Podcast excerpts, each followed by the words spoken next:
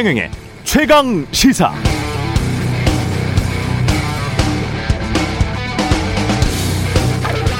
네, 경제 전문가들은 극단적이기가 어렵습니다. 대부분 숫자에 기반해서 자신의 논리를 펼치니까 합의되는 지점도 많고요. 무엇보다 정답을 모르는 수많은 회색 지대가 있다는 점을 인정하고 자신의 무지에 대해 겸손합니다. 그런데 경제 재민의 정치를 해야 하는 정치인들은 안 그런 것 같습니다. 제가 경제쇼 2년 하고 최경령의 최강시사 6개월 정도 하면서 보고 느낀 점 1. 방송 끝나고 자기만 어려운 질문 준 거 아니냐고 불평하는 정치인 있다. 2. 자신들이 가장 정파적이고 정치적이면서 세상 모든 사람들이 자기들 같은 줄 안다. 3. 중도 확장만이 살 길이라고 하면서도 하는 짓은 여전히 끼리끼리다. 4. 엘리베이터까지 마중 안 나왔다고 전화해서 모셔가라고 한다. 5. 방송 중에 주로 우기고 화만 낸다. 그러나 이 모든 것에도 불구하고 우리 정치 상황에서는 생방송 라디오 프로그램에 나오는 정치는 그래도 좀 낫다. 양질이다. 저는 그렇게 판단합니다. 녹화해서 편집하는 TV에 반 주로 나오는 대선 후보. 보여주고 싶은 것만 보여주겠다는 후보. 언론을 홍보의 수단으로만 착각하는 후보. 토론을 기피하는 후보는 국민들에게 진실하지 못한 후보입니다. 위선적이죠. 그게 최악입니다. 최경령의 최강 시사는 생방송에 출연하는 여야 정치인 모두를 응원합니다.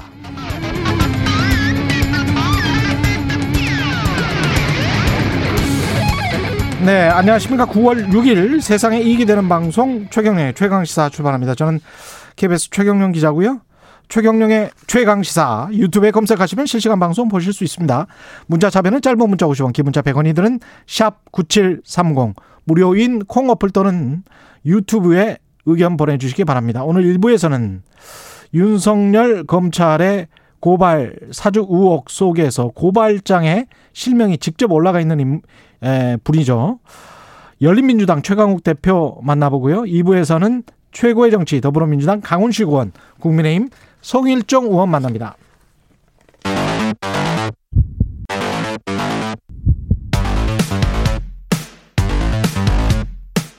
오늘 아침 가장 뜨거운 뉴스 뉴스 unboxing 네, 뉴스 unboxing 시작합니다. 민동기 기자 김민아 시사평론가 나와 있습니다. 안녕하십니까? 안녕하세요. 예. 이재명 후보가 충청권에서 압승했군요. 경선에서. 그러니까 누적 득표율 54.72%로 1위를 차지했고요. 어, 이낙연 전 대표는 28.19%로 2위를 차지했습니다. 예. 3위는 정세균 전 총리, 그리고 4위는 추미애 전 장관, 5위는 박용진 의원, 6위는 김두관 의원인데요. 음. 이번 그 충청 지역 순회견선 결과 같은 경우에는 대의원하고 권리당원 표심이거든요. 예. 이른바 그 당심이라고 지금 얘기를 하고 있는데 그동안 이재명 지사가 일반 여론조사에서는 굉장히 높은 지지율을 받았는데 당심에서는 상대적으로 좀 지지율이 약한 것 아니냐 이런 평가를 많이 받았거든요. 근데 실제로 이제 에, 득표를 공개를 해보니까 예. 경선 초반에 좀 기선을 제압했다 이런 평가가 나오고 있고요. 그리고 이재명 비토 정서가 분명히 좀 당일각에서 있지 않았습니까? 예. 이것도 상당 부분 좀 불식시키면서 대세론을 확인했다 이런 평가가 나오고 있습니다. 음. 그러니까 지금 이 충청도의 경우에는 충청권의 경우에는 어좀 이재명 지사 캠프 쪽에서도 그렇고 일반적으로 좀 여의도에서도 그렇고 예. 아무래도 이낙연 전 대표하고 정 정세균 전 총리의 조직세가 좀 있다.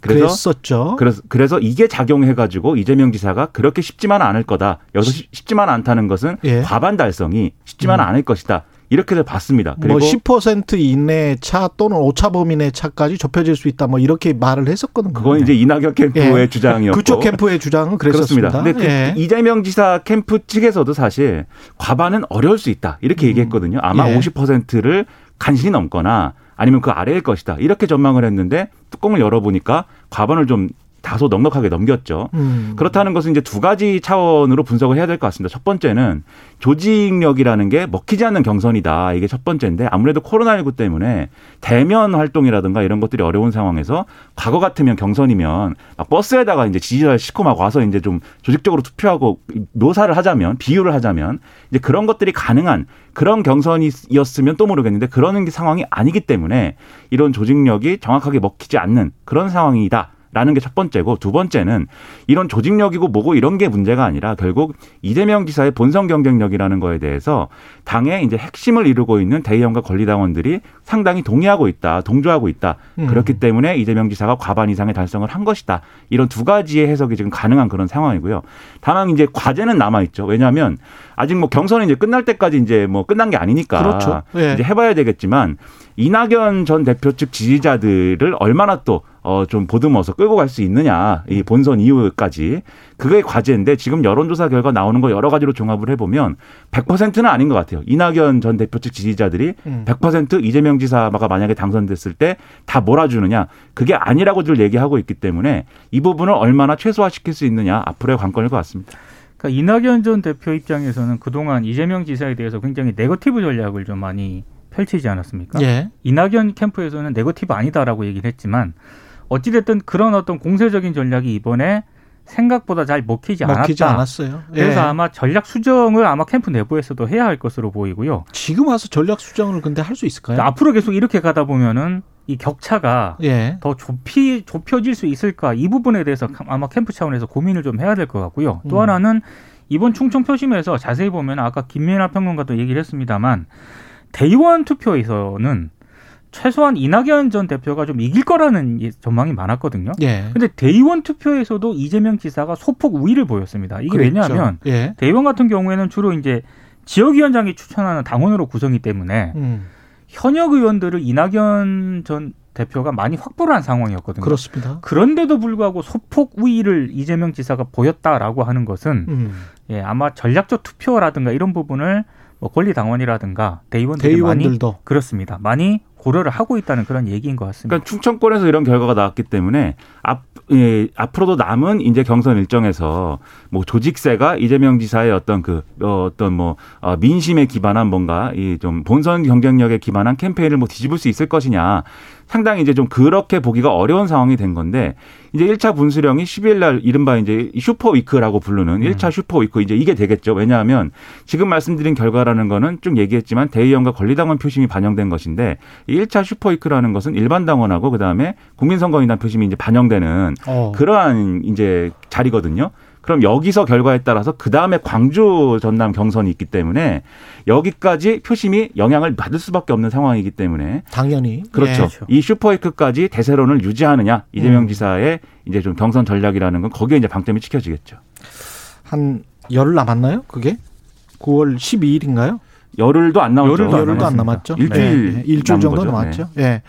국민의힘은 이게 안에서 조금 분란이 있는 것 같았 지만 역선택 방지 조항을 도입 안 하기로는 했습니다. 좌우지간. 어제 7시간 가까이 마라톤 회의를 벌였고요. 음. 그리고 정홍홍 선관위원장이 어젯밤 11시께 긴급 브리핑을 짧게 가졌는데 여기서 이런 결론을 내렸습니다. 일단 여론조사 문항에 역선택 방지 조항을 넣지 않기로 했고요.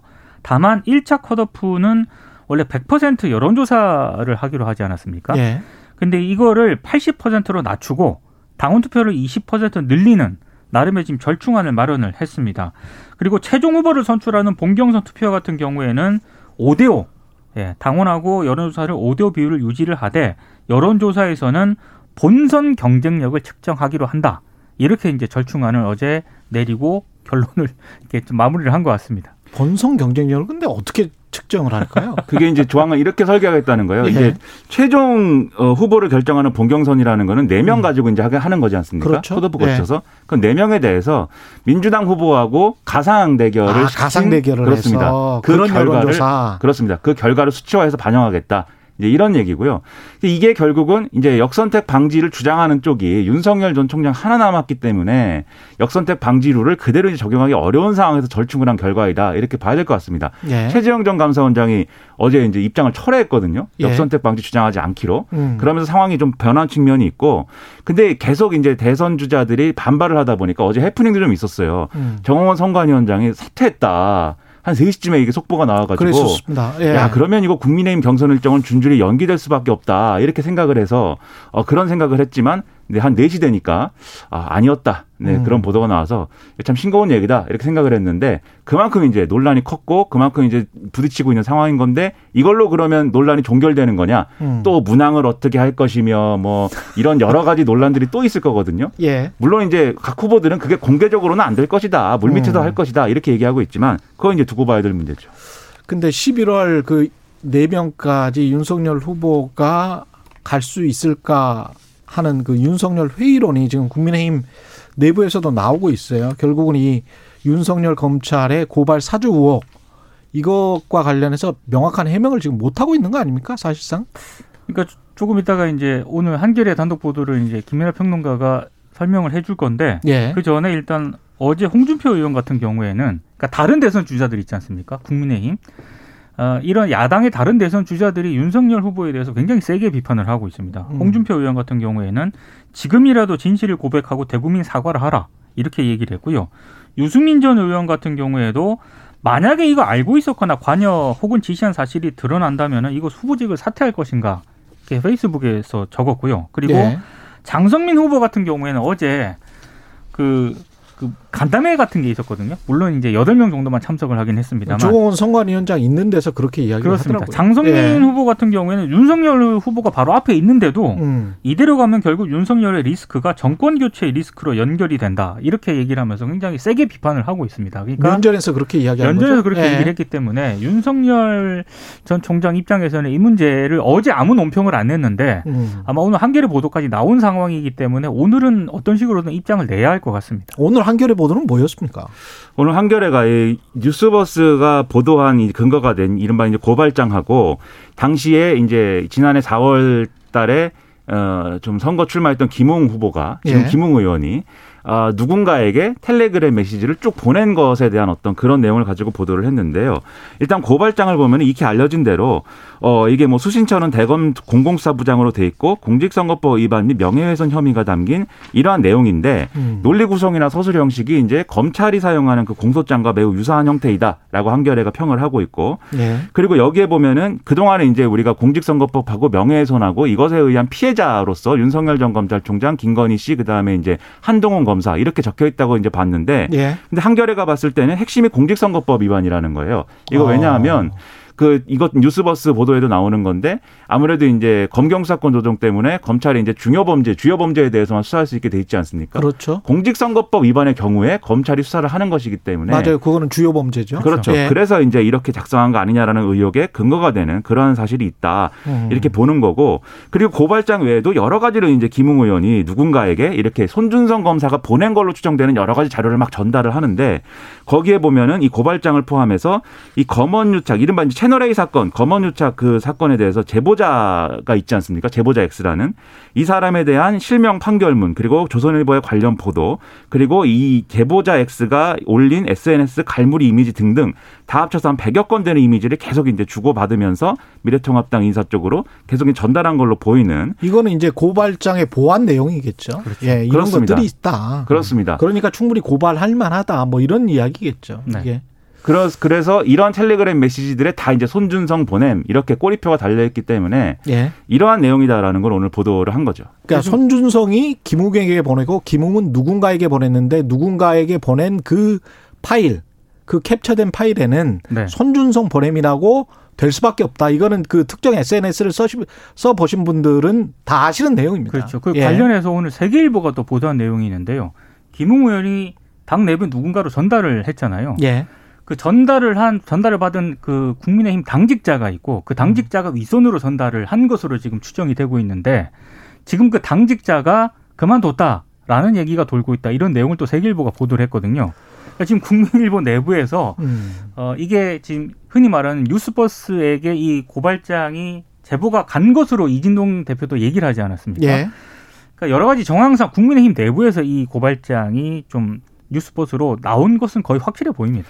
그 상황이 그러네요. 제가 볼 예. 때는 심각한 상황인 게 이게 고발 사주 뭐 이런 걸 떠나서 그 당시에 어 야당하고 검찰하고 사실상 이제 어 한 몸이었다. 그렇죠. 유기적으로 협력 관계였다. 그렇죠. 그렇게밖에 볼 수 없어요. 당협위원장에게 그 검찰의 눈, 검찰총장의 눈이라고 하는 사람이 그렇죠.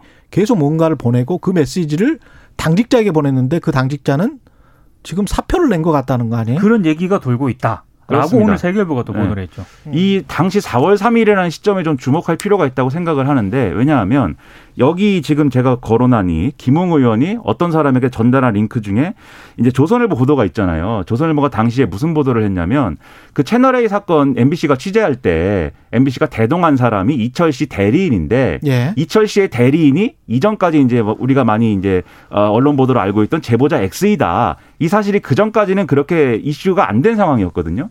4월 3일날 조선일보가 이 사실을 굉장히 어, 길게 보도를 합니다. 이게 제보자 X고 제보자 X가 어, 페이스북에 무슨 글을 올렸고 거기에 최강욱 대표라든지 이런 사람들이 뭐 어떻게 동조했고 쭉 올리는데 바로 이날 사실 이 고발장이라든가 이런 이미지들이 다 또 김웅 의원한테 전달이 된 거잖아요.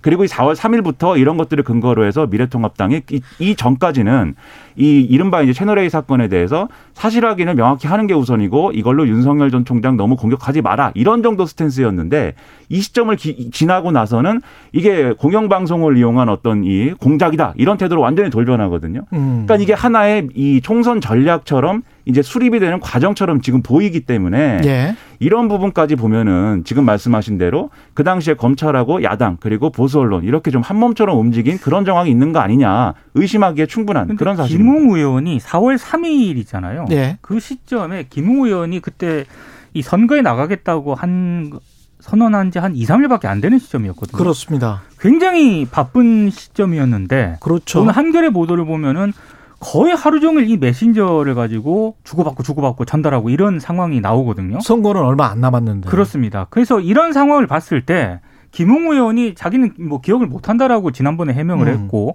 그 뒤에 추가적인 언론 취재에 지금 응하지를 않고 있거든요. 예. 되- 이 정도 되면 이제 정확하게 공식적으로 해명을 좀 해야, 해야 되지 않을까 싶습니다. 그리고 그 무엇보다 그 메시지 있잖아요. 네. 그 방을 폭파하라는 그 메시지를 본인이 진짜 보낸 건지 아닌지 그런 정도로 의식을 했다는 거는 본인이 기억을 못할 수가 없는 것그 같은데요. 보도에 그 보면은 만약에 그게 사실이면 지금 말씀하신 예. 것은 이게 보도에 보면 김웅 의원이 이렇게 쭉 보내고 나서 음. 이거 이 자료를 확인했으면 이 방은 폭파하, 폭파하라 예. 이렇게 이제 보낸 사람한테 얘기를 했고 심지어 이제 전화를 한 것으로도 보이고 아. 그리고 이후 얘기는 페이스북 메신저에서 하자 뭐 이런 취지의 얘기를 한 것으로도 보여서 예. 애초에 자료를 보낼 때 위법성을 인지했던 거 아니냐 음. 이런 근거가 될 수 있는 대목이다라고 지금 해설을 하고 있는 거죠. 여기까지 하겠습니다. 뉴스 unboxing 민동기 기자 김민아 시사평론가였습니다. 고맙습니다. 고맙습니다. KBS 일라디오 최경영의 최강 시사 듣고 계신 지금 시각은 7시 38분입니다.